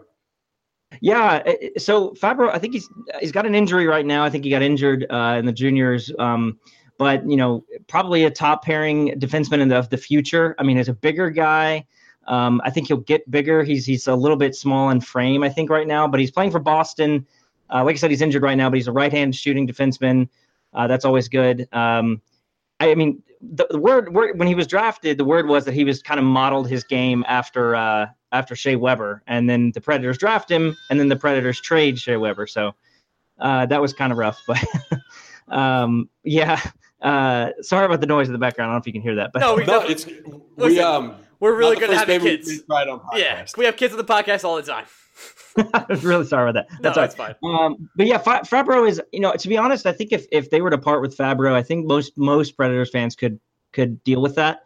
Um, the I, especially because Nashville has made a history of, of trading away good defensemen and, and, and it kind of working out. So, um, and there's other guys in the pipeline too. A guy like Jack Dougherty. Um, there's some other guys in, who are playing in Milwaukee right now that are that are decent. So uh, and you know they'll just draft another one, and then in two years he'll be like a top four defenseman. So. I think maybe we jumped the gun a little bit. We're always excited to talk about guys the Rangers might be interested in. Why exactly is Nashville interested in Rick Nash, Michael Grabner, high scoring wingers that could help them push them towards the Stanley Cup? Yeah, so I think this is the confusing part to me. I, I, I really, and I'm kind of working on a piece right now about this. I, I really don't think it makes a lot of sense. I, I really don't. Um, I think the cap hit is obviously too huge. I think he wouldn't crack the top six in this lineup. I mean, he's not playing over Forsberg, Arvidsson, Smith, or Fiala. He's going to be in the bottom six. Um, and because of that, he's not going to be playing with a skilled centerman. He's going to be playing with probably a Mike Fisher or maybe a Nick Bonino, Calle Jarnkrok. He's going to be playing with kind of a two way guy. Not that that would be bad, but I just don't know that that would really get him the shot volume that he really needs. Um, and so if that happens, you know, I think let, us say they make they make it happen, and the Rangers have to eat a bunch of that of that salary cap. You know what? What are we really getting for three to four months of, of Rick Nash on the bottom six? I, to me, it doesn't make a lot of sense, especially if you have to give up some sort of prospect or a first round pick. So uh, I, I, I am I'm kind of anti Nash trade, not because I have anything against Rick Nash. It's just uh, I don't think it makes a lot of sense for Nashville unless they want to do it just so someone like Dallas doesn't get him or someone like St. Louis doesn't get him. It, it's funny you mentioned St. Louis. We talked about St. Louis uh, with a St. Louis writer right before this, and they were completely out on any kind of Rick Nash trade. They didn't. they didn't think they would give up the prospects. Um, it, it, it, basically the same thing. The funny thing is, Ryan, have we talked to anyone that actually is head over heels in love with Rick Nash? No, I was. I, I, this was going to be my next point. I was sitting here quietly, quietly thinking about it. Every we've talked to now five different teams and writers for different teams, or someone that follows the team. And I everyone's been like, yeah, you know we really like? Our prospects. We don't want to give them up. Pretty yeah. much everybody. So I really don't yep. know where the return for Rick Nash is going to be, especially because the price is so high. Yeah, I think it's I think it's also the timeline. I mean, like, it, you know, the, all the all the talk with Duchene and obviously Kyle Turris and some of the other guys like Evander Kane that are out there is just you know you know it's not just a rental and it's just such a high price to pay for a rental unless they can really work some sort of sweetheart deal where we know Rick, Nash is at least going to sign another year in Nashville, which I don't even see that happening. So I think it's I think it's the time, and I, I think maybe this GMs around the league are like they're kind of done with the rental thing because they they don't want to gamble everything on this just this uh, just this one season. Even if, even if you're a team like Nashville who seems primed to make a deep run, uh, if you don't make it happen, then where do you go in you know two years when you've just traded away some some top prospects or a pick? So um, that's what I think is happening. Uh, I mean, so are, so are you guys thinking that he's not gonna he's not gonna get moved or what? Oh, I I think I think he's gone. He's I I, I really gone. don't think he sticks around. I think him him Grabner and Holden are three guys that will definitely get traded before the deadline by the Rangers. But we'll undersell. Uh, and by undersell, I mean it'll be right below market value, probably. I don't. I don't know. I here's the weird thing, Alex, and I, am curious about your take because I, I completely understand what you're saying. If I were in your shoes, I would look at what the Predators are doing and ask myself, why do I want to rock this boat? Things seem to be going pretty well for me, no matter what. But yeah. the smoke's got to be coming from somewhere, and I don't think it's all coming from the Rangers. There seems to be legitimate interest in Rick Nash at the price the Rangers are asking for, and I, I I'm I'm kind of with you. I feel like every team we talk to is like, we're pretty good. There's a reason why we're pretty good. I don't know why we're going to give up a first and a prospect, and it sounds like that's what it's going to take. Yeah, and, and I think from from Nashville's perspective, and in, in the time that I've kind of covered the team and and uh, paid attention to what David Poile has been doing, about three fourths of the time you can see some of these trades coming, and, and like the the Kyle Turris trade. While we didn't necessarily know it was going to be Turris, we thought it would be Duchene. We knew that he was going to make a move for a second line center because he knew that's what they needed. Uh, last year, we knew that they would go for some some deadline, you know, scoring depth. They went and got Vernon Fiddler and PA Parenteau, and they didn't really work out, but we knew that was what was going to happen.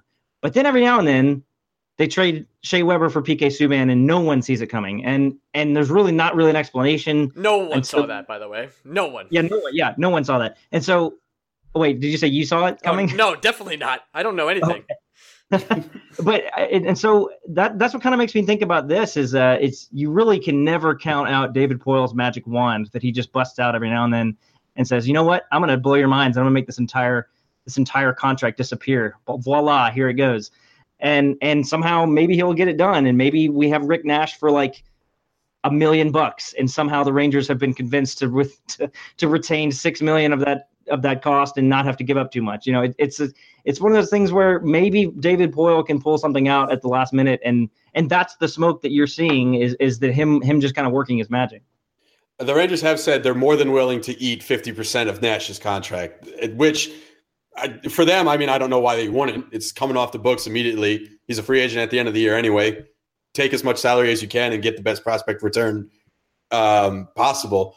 And I don't think, from, that, I don't, and to be honest, it just just uh, um, I don't know if I I didn't mean to make it sound like the cost was everything. I really think the money is not a big deal. The the, the Predators have about 11 million in cap space. They really have the money. I think it's I think it's really Poile just kind of maybe figuring out how to make the the pot sweet on the other end enough to where he can he can make this work and and not have to really pay too much in the long run and i mean i to be honest i think that you could see some sort of like Uh, uh, a, a, multiple draft picks like and the predators have a, obviously a first round draft pick in 2018 you've got a, second round draft pick in 2019 obviously and a first round draft pick i mean if the Rangers are looking to stock them on draft picks, the Predators might be willing to part with a few of them. So the more I hear these rumors, the I just I can't see any way the Rangers move Nash without getting one significant prospect in return. Yeah. Yeah. I just, uh, but my thing is, I, I still don't know where this prospect is coming from. No one has said to us like, yeah, I can give that up. Well, I have, I have one idea, and I was and just in researching this before we came on. Um, so Victor Ejdsell, I don't know if you know uh, much about him. Victor Ejdsell, he was a, a, Swedish free agent last year. At the end of at the end of the year, that the, he signed with the Predators. It was kind of a surprise that he signed with the Predators. He's killing it for HV71 in the Swedish league right now. He's, I mean, he's shooting like 18%. He's a big-bodied centerman. Um, I mean, he's he's obviously undersized. I saw him at the Futures game here in Nashville last year, and he was he was a little bit, you know, he's young and not quite in, into his body, but you can see a, a, world in which this guy fills out and really looks like a big two-way center guy, um, which would be, I don't know, and maybe that's something the Rangers could use. I don't know. It would be interesting, but I think we want like a bigger haul. I, I just think we, our farm system has three players. That's pretty much it, and we, we're looking to stock up for the long run. But you can never have too many centers. That's it, true. That's and that's true. We we took we took two in the first round last year, and I'm not complaining.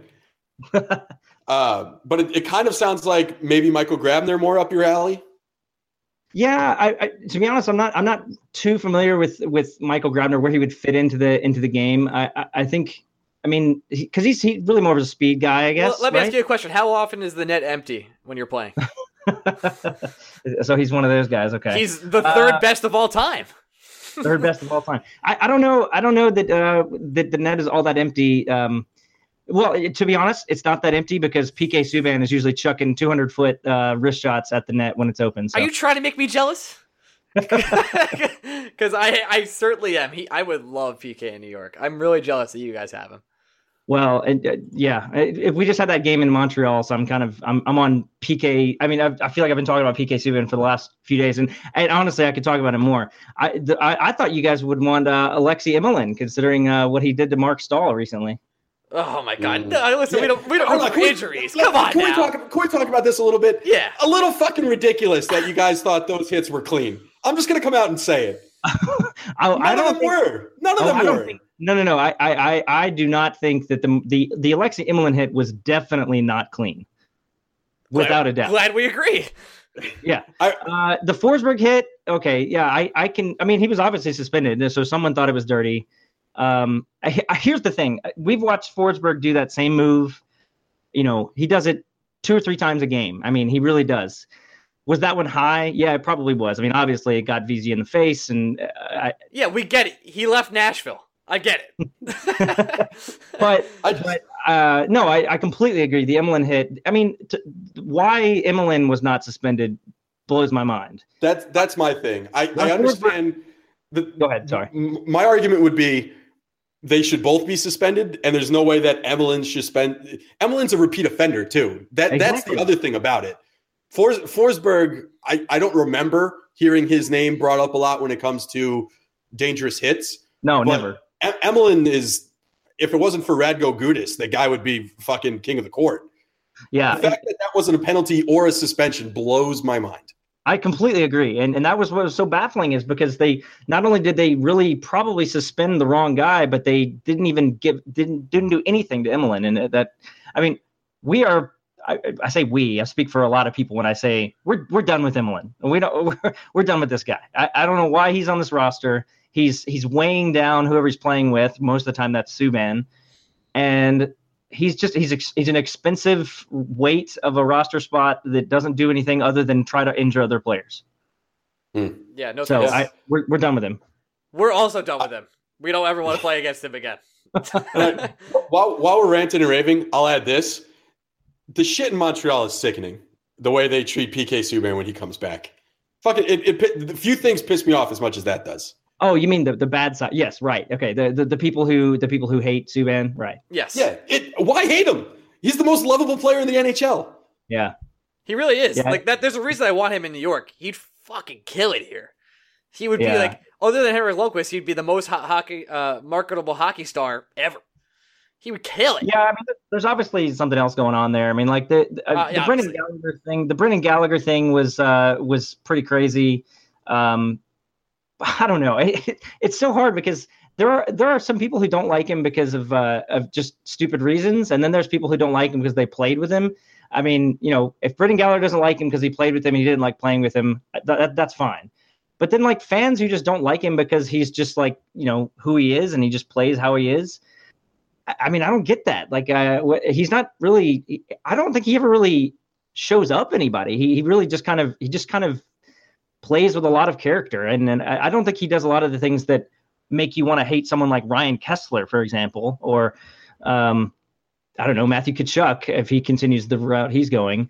Um, there, I don't know. There's there's a lot that, there's a lot to not like about certain NHL players, and I feel like PK Subban has all the reasons why you should like certain hockey players. So Yeah, like we make we rip into Sidney Crosby on this podcast all the time because uh, using flowery language, I just think he plays like a little bitch.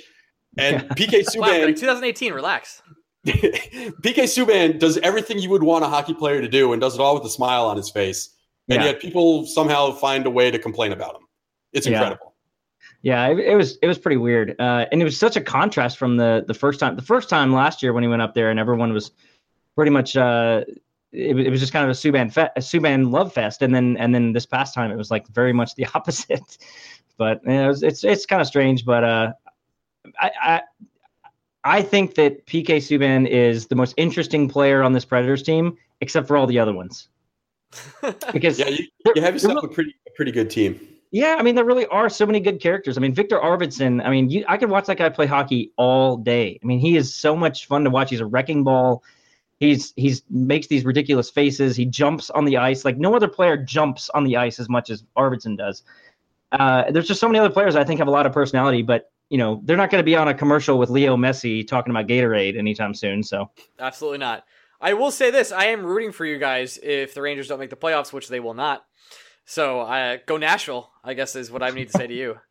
Well, I, you know, hopefully, hopefully we can uh, make a run. And uh, I mean, I, I'm going back and forth between who I, you know, we've been talking a lot about who we want in the playoffs, who we want to take on.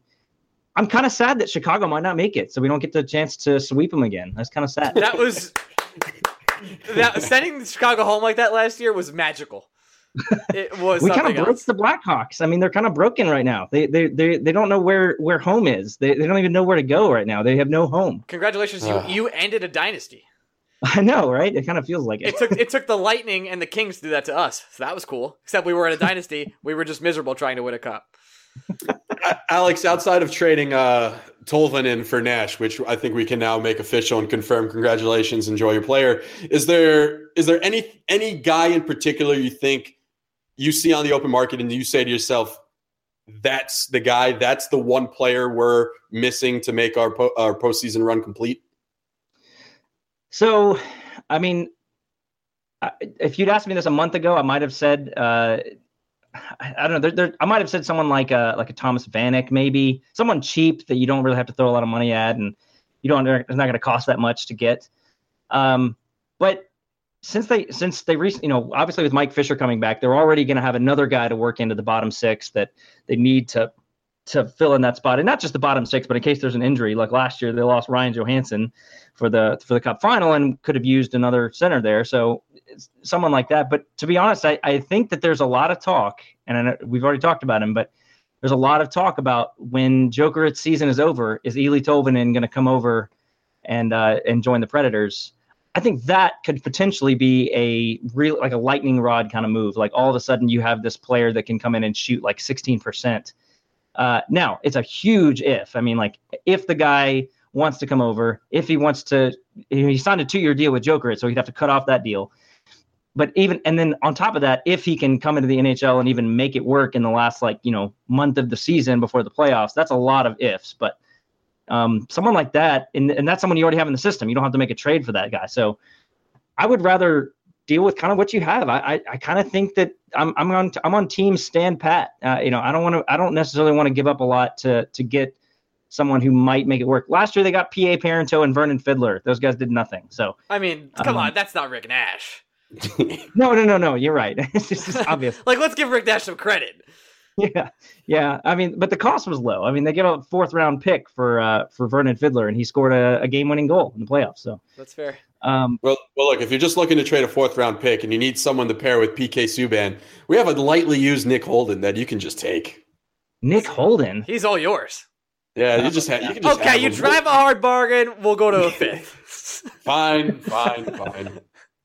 Well, I, I, I, to be honest, I and go back to your go back to your question. I'm, I kind of think that I, I mean, unless they make this some crazy deal for Rick Nash, and I, I wouldn't, unless they give up Tolvanen, I'm not going to be you know angry about it. Uh, I kind of want him to not make a move. I'm, I'm with probably with that uh, the Blues guy you had on on earlier. Like I, I'm, I, I think I, I Alex, don't want to. Blues Gal. It's 2018. Relax, man. um, listen, I'm sadly in your camp. If I was in your shoes, I'd probably feel very similar. I am a prospect nut when it comes to other sports, and I hate giving them up uh, as a team. So I, I get that. Uh, I, I'm sorry, it's funny. This no one gives a shit about anyone's fantasy baseball team. No, but no, no, Ryan no. traded me like five prospects for Giancarlo Stanton. I did because I'm a Yankee homer, and they're my favorite team. I'm I'm a I'm a fantasy baseball guy. I've got I've got a league that I've been in for ten years. We have like a triple A, double A, single A team. We we get we, we do the whole thing. yeah, So I I'm- know. I'm I know like 270 prospects. I'm ready to roll. Uh, I, Alex, I personally am just I'm super excited to bring you back on when this trade happens because if, if gun, gun, honestly, no shit, gun to my head, if there if I if I had to choose one team that I keep thinking is going to get Rick Nash, it's the Nashville Predators. Yeah, I, you just want to you just want to get a, a, a Nash uh, Predators jersey, don't you? Well, I just I just it, it Nashville. I mean, it's right there. Come for on, you. man. It- The it's marketing- 101. Look, think about all the money your team makes back right away. Nashville, his face. You don't even have to put the word there. That's amazing. It's I mean people are already lining up to buy them. I mean people are gonna have to. I, I, I don't know. Uh, Hot in the streets, man. Yeah, our, our mascot is named Nash, but it's with a G in front of it. So uh, I don't know what's gonna happen there. That's weird. Also, also just shout outs to Mike Fisher, the guy who makes boatloads of money playing hockey, gets to stay at home with Carrie Underwood all day, and then decides to himself, I'm bored. I'm going to go back and play hockey now. Yeah, well, deer deer hunting season was over, so he didn't have anything else to do. Just couldn't make it. That's he all could he does. a record with Carrie for all I care. That is What a- literally all that guy does, other than hang out with Carrie Underwood and his and his son. he goes deer hunting. Like he talked about that in the pre- in the pre- in the press conference, or, or actually in practice today, that he literally just walked around in the woods for like six months. Should I play hockey again? Yeah, that now sounds good. Yeah, now that it's getting it's gonna get warmer soon, uh, there's no more deer to shoot. So uh, now we'll go uh, we'll go punch Kevin Bieksa in the face and knock his teeth out again. Yeah, sounds like a great life. You think his favorite movie is Bambi? Oh, I don't know. I, I think it, I think his favorite movie is whatever Carrie Underwood says his favorite movie is. It's prob- Mm. probably a good choice. You know what? And I agree 100%. Alex, before we get out of here, we usually do some nonsense questions with some people. Is a hot dog a sandwich? Yeah, absolutely. yeah! And next Nash to Nashville! Let's go! I am very much not on that train. And uh, who would win in a fight? This is topical for hunting. Uh, a bear or a gorilla? Um, I, I think a gorilla. A gorilla can mess this up is a the bear. worst man. podcast. For me. Alex, Alex is my guy. Love this dude. Alex, thanks so much Bring for coming on. often. Uh, if you go to the Cup Finals, hopefully you'll come back on and talk to us. Um, Yeah. I hope you get there. Do you want to plug your Twitter or anything you want to do? Yeah, I mean, uh, on the forecheck is the website. At on the forecheck doc, or at on the forecheck is our Twitter. Yeah, we got a podcast too. So uh, what we have a podcast. I, I, if you guys want to come on to ours, that'd we be, would that'd be hate awesome. to come on. Jeez. No, we'll come on. Uh, it's just called the forecheck podcast. We usually record about once a week. So Same as us. Cool, man. Uh, we'll retweet you tomorrow. Make sure to follow on the forecheck. Uh, Alex obviously does a great job over there, and good luck. I'm rooting for you guys. thanks a Well- lot. I appreciate it, guys. We'll talk to you when Rick Nash is in uh, Smashville. All right, well, sounds good. Dragon Ball on the shoulder. Peace out. All right, see ya. And we're back. I don't know. You know what's funny about when I say "and we're back"? I don't Uh, know. You sound like a dying turtle. Yeah, that first off, and second, I don't know why I do it. I just like it's a, reintroduction. Not really end back. I don't put anything in between. It's you're, you've immediately heard the interview, and I, I'm right here again. So I don't know why I do it, but I have since we started the podcast. Anyway, Uh, good man. Good who man. the f is Blue Shirts Breakaway Week Five? Let's do Question it. mark. Let's do it. I don't even know how many weeks Who is. It's fine. knows? Let's talk about. I'll go first, since your story seems to be more interesting this week. I, I, from what I've heard, I've adopted a dog about ten years ago. His name at that time was Prince. He is an English Cocker Spaniel. He's very cute, but also a giant asshole. And uh, we were at the shelter. We went there two times, two, th- three times. And can I tell you, shelters, as you probably know, are very sad um, because there's a bunch of sad dogs. And I, I had to say, I was there, and it w- there was a ton of pit bulls, and then the dog Prince I was adopting, and uh, he didn't want to speak to anybody. He had emotional issues. He was like tied to a tree for like a year or whatever. And they put him on me, like they put him on my lap, and he didn't even look at me, like didn't even care my existence. My mom and me convinced ourselves to take the dog anyway. Uh, we got in the car, and I couldn't shower alone for four weeks uh, because I, the artist had, well, I'm gonna Prince had to be in the bathroom with me. So we had to rename him because he didn't really understand his name was Prince. His sister's name was Princess. That was the uh, the name. So I named him Artist. So he is the artist formerly known as Prince. Rest in peace. Prince. He died? Prince, not my dog. Oh, I was about to say. I just saw your dog the other no, week. no, my dog's fine.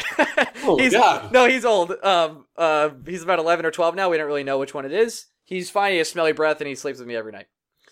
Uh, Jeez, scared the shit out rest in of me. peace. Prince, the artist formerly known as Prince. My dog is fine. My God. Sorry, man. Oh my God. This almost took a turn. no, I would have like a super sad monologue if my dog died. So Yeah, don't don't ever fucking do that to me again. Jeez. Yeah, when it actually happens, I'll let you know. But uh, my bad. I I Oh, realize yeah. English, as we pointed out, not our strong suit. anyway, Can you believe we let's a- talk about have the time I got arrested. Yeah, before that, can we believe people listen to us? No, I, I still can't either. It's crazy. Speaking of which, let's talk about the time I got arrested. yeah, let's go to that now. Okay, this was the summer between uh, junior and senior year. So it was the it's the summer after we all turned 21 or were turning 21. hmm Um, my friends who lived in the apartment next to us at Marist, uh, two of them had a joint 21st birthday party and celebrated by By smoking weed, doing joints, right? No, we, nice. we did a we did a booze cruise around Manhattan. okay, all right. uh, and it was fantastic. Um, anyway, come home from that. Uh, actually, hold on. Rewind. the Let's story is changing. Before I went to this trip, uh, I was working in Cooperstown, New York. My parents had just moved there. They didn't want to live in Connecticut anymore. I don't think they wanted me to be happy, so they chose Cooperstown. And I was working at this mom and pop baseball shop called Shoeless Joe's. Yeah, of course you were. And the owner was a dick, to put it lightly. But This sponsor He was a dick is I now could- he was a Shoeless dick Joe's. Yeah, he, he was a dick I could tolerate for a little bit, and then six weeks go by, and I haven't gotten a paycheck. By the way, And- there's so many good cuts from this story. A dick I could tolerate for a little bit is a great, great cut. it's a great, great cut. I'm, I'm, we're, we're just getting started. Okay. Uh, this story. anyway, six weeks go by. This guy owes me about eight hundred dollars. I'm a 21 year old who has a booze cruise to go to. I need eight hundred dollars. So Hall of Hall of Fame weekend's coming up. It's the busiest weekend of the year. He's telling me about all these hours I'm going to work, and I go, Joe, I need to get paid. And he's like, Ah, you will, you will. I was like, Nah, Joe, I need to get paid, or else I'm not working. And he's like, Oh, okay, you're gonna you're gonna do that. You're gonna give me an ultimatum. I'm like, Yeah, I'm gonna give you an ultimatum. Pay me my money that you owe me. That's a thing. And he goes, Oh, I'm not tolerating that. I'm like, All right, fuck yourself. I quit.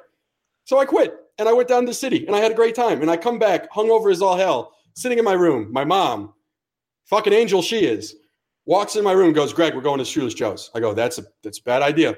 I'm tired. I'm cranky. I don't like the guy. It's going to end poorly. She goes, no, we're going in there. We're going to get paid. We're going to end this today. I go, well, again, ma, it's a bad idea. Let's not do it. Your Jewish goes, mother, going." Greg. You gotta go And get your go- money. I'm not letting you go. And she goes, no, we're going. I was like, all right, we're going. okay. So Schmegel. hungover Greg, who just drove four and a half hours back to Cooperstown, Yep. Walks into Shoeless Joe's and go, Joe, I don't like you. You don't like me. You owe me eight hundred dollars. Cut me a check. We'll call it a day.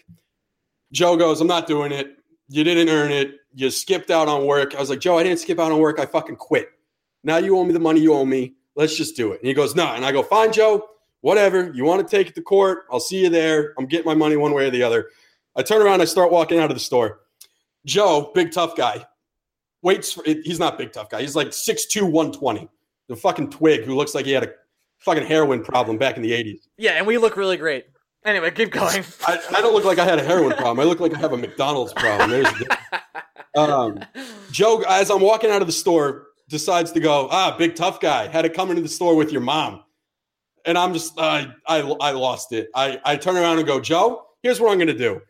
I'm going to fuck your face and crawl up your ass until you pay me my money. Wait, And I'm going to make a fucking scene in the store. So all these little fucking eight year olds that are in here trying to buy baseball cards get scared and leave the store without paying for anything. And I'm just, I'm laying into him nonstop. And he, he now looks at my mom who's standing behind me and goes, You're going to let your son do this? I'm going to call the cops. You're going to let your son do this? My mom crosses her arms and goes, Call the cops. whoa, power play by Mama Kaplan. Ma- Mama Caps don't fuck around. So he calls the cops. Cop shows up, pulls me and my mom. Well, I wouldn't say pulls. He takes us outside the store and goes, All right, what's going on here? And I, I told the cop the exact thing that happened. I said, Officer, I'm hungover. I'm tired.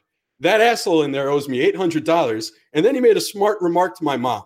So I yelled at him for a while because he owes me money and he's an asshole.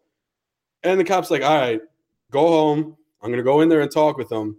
And then we'll we'll see what happens. So we go home. Cooperstown, very small town, with like a stone's throw away from the store. Cop does his thing, comes back, and he goes, "All right, well, here's uh, here's what we're gonna have to do. He's he's charging you guys with trespassing, which is not even a misdemeanor. It's it's like a it's just a violation. Um, and we had to appear in court. Our first court appearance. Here's how it goes. Asshole Greg, as I always am. I go into court. Uh, uh, yeah, how did you uh, fuck this up, man? I didn't. I didn't fuck this up. I actually got. This story has a funny ending. You'll like it. I'm ready. Uh, we get to court. Judge goes, uh, "Sir, you know why you're here?" And I say, "Yeah, I know why I'm here. I'm here because my boss, my ex-boss, is an asshole and owes me eight hundred dollars and got me arrested." The judge didn't really like that answer.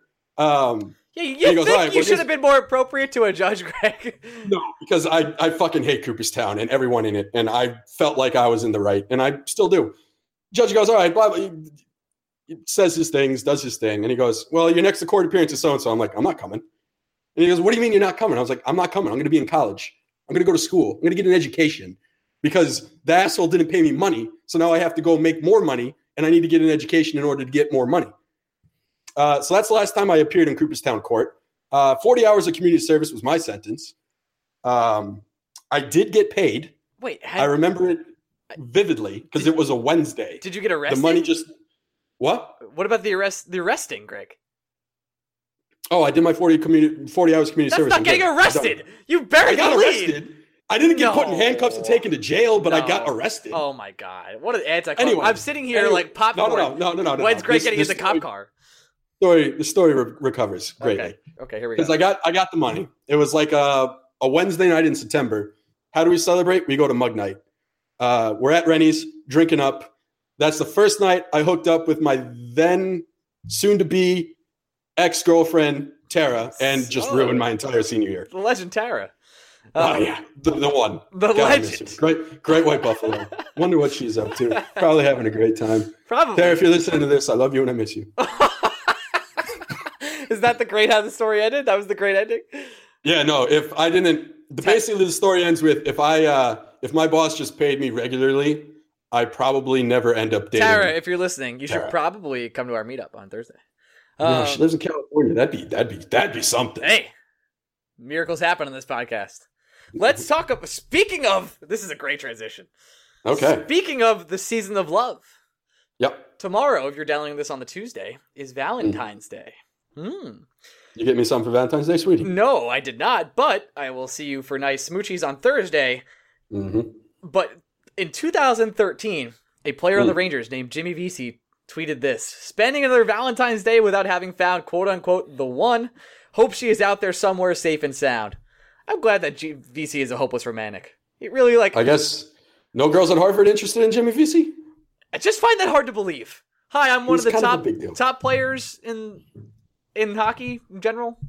Top- Sure, but I guess every girl at Harvard could be like, "That's nice. I have a doctoral yeah, degree." check this out. I'm fucking smart as hell. Yeah, so yeah. Probably too smart to be dating Jimmy Vesey. yeah, that's probably But- true. You know what? He's a Harvard hockey player. You don't have to date a Harvard girl. You got like six trashy Boston schools you can just go visit. Yeah, there's so much trash in Boston. Come on, Yeah. man. Come on. You could do better. Boston College, Boston U, Northeastern, Providence isn't that far away. Shit. Shit, man. I hope he found the one. I don't even. I think he's still he's still living with the boys, so he's probably in the bachelor pad doing his thing. Yeah. Good for Vesey. Yeah. Him and him and Kevin Hayes just doing whatever they do. Yeah, which I'm not sure what it is, by the way. Hmm, I have an idea. I don't want to say it on the podcast, but I have an idea. Yeah, we got the scoop. All right, let's. Uh, I want to wrap this up by talking quickly about Yu, Darvish. Sure. He's I, a Cub. Yeah, he's a Cub, and I, I think that contract is interesting because he took less, and it also has an opt out two years later, and there's no chance he ever opts out. By the way, no fucking Uh, chance. Did he take less? Who did he take less from? I just think he could have gotten uh, an average more if this was any other free agency. I guess I'm it- not sure he could have. you you don't think so. You think this was like the this was the top end? 31 year old starting pitcher coming off a very bad postseason gets that contract. Were you surprised the Cubs went that high then? Uh, no, I thought that was the contract he was going to get. I thought it was going to be nine figures. I thought it was going to be less than 150 million, and I thought it was going to be for five to six years. Well, he got exactly that. Great, great call, Yeah. Greg. I guess God, I'm a smart motherfucker. uh, that, Uh, that does make the Cubs very scary. By the way, In a way, I. The weird thing about that contract is I don't. I don't think it necessarily makes them any better than they were going into last year. You've traded Jake Arrieta for Yu, Darvish. I think Yu Darvish is better than Jake Arrieta Hmm, by not much. Maybe you're right. yeah, I, Darvish gets hurt a lot, dude. He gets hurt a lot. Yeah. All right.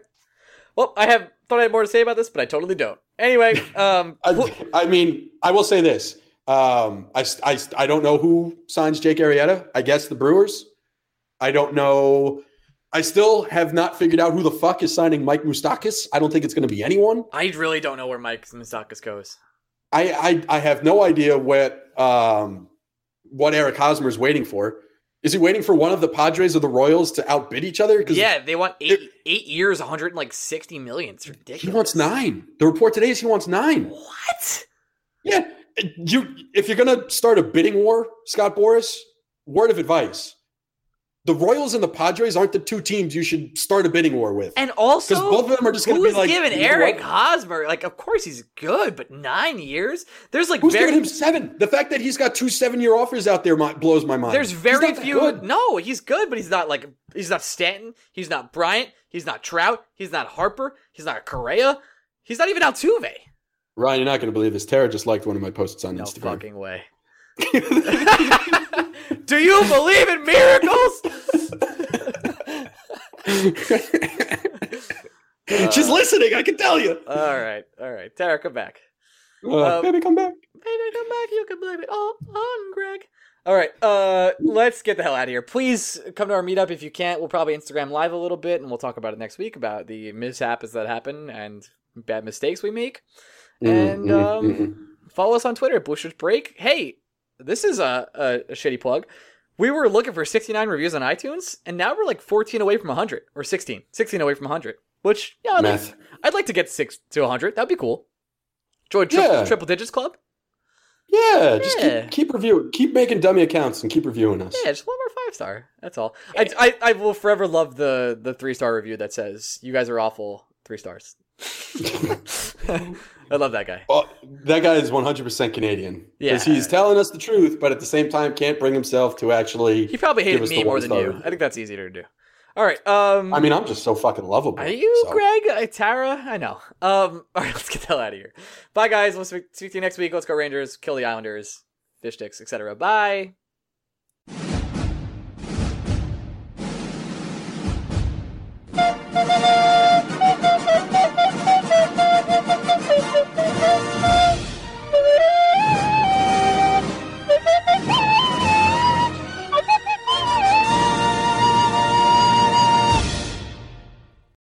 This is the story of the one. As a maintenance engineer, he hears things differently. To the untrained ear, everything on his shop floor might sound fine, but he can hear gears grinding or a belt slipping. So he steps in to fix the problem at hand before it gets out of hand. And he knows Grainger's got the right product he needs to get the job done, which is music to his ears. Call, click Grainger.com, or just stop by. Grainger, for the ones who get it done.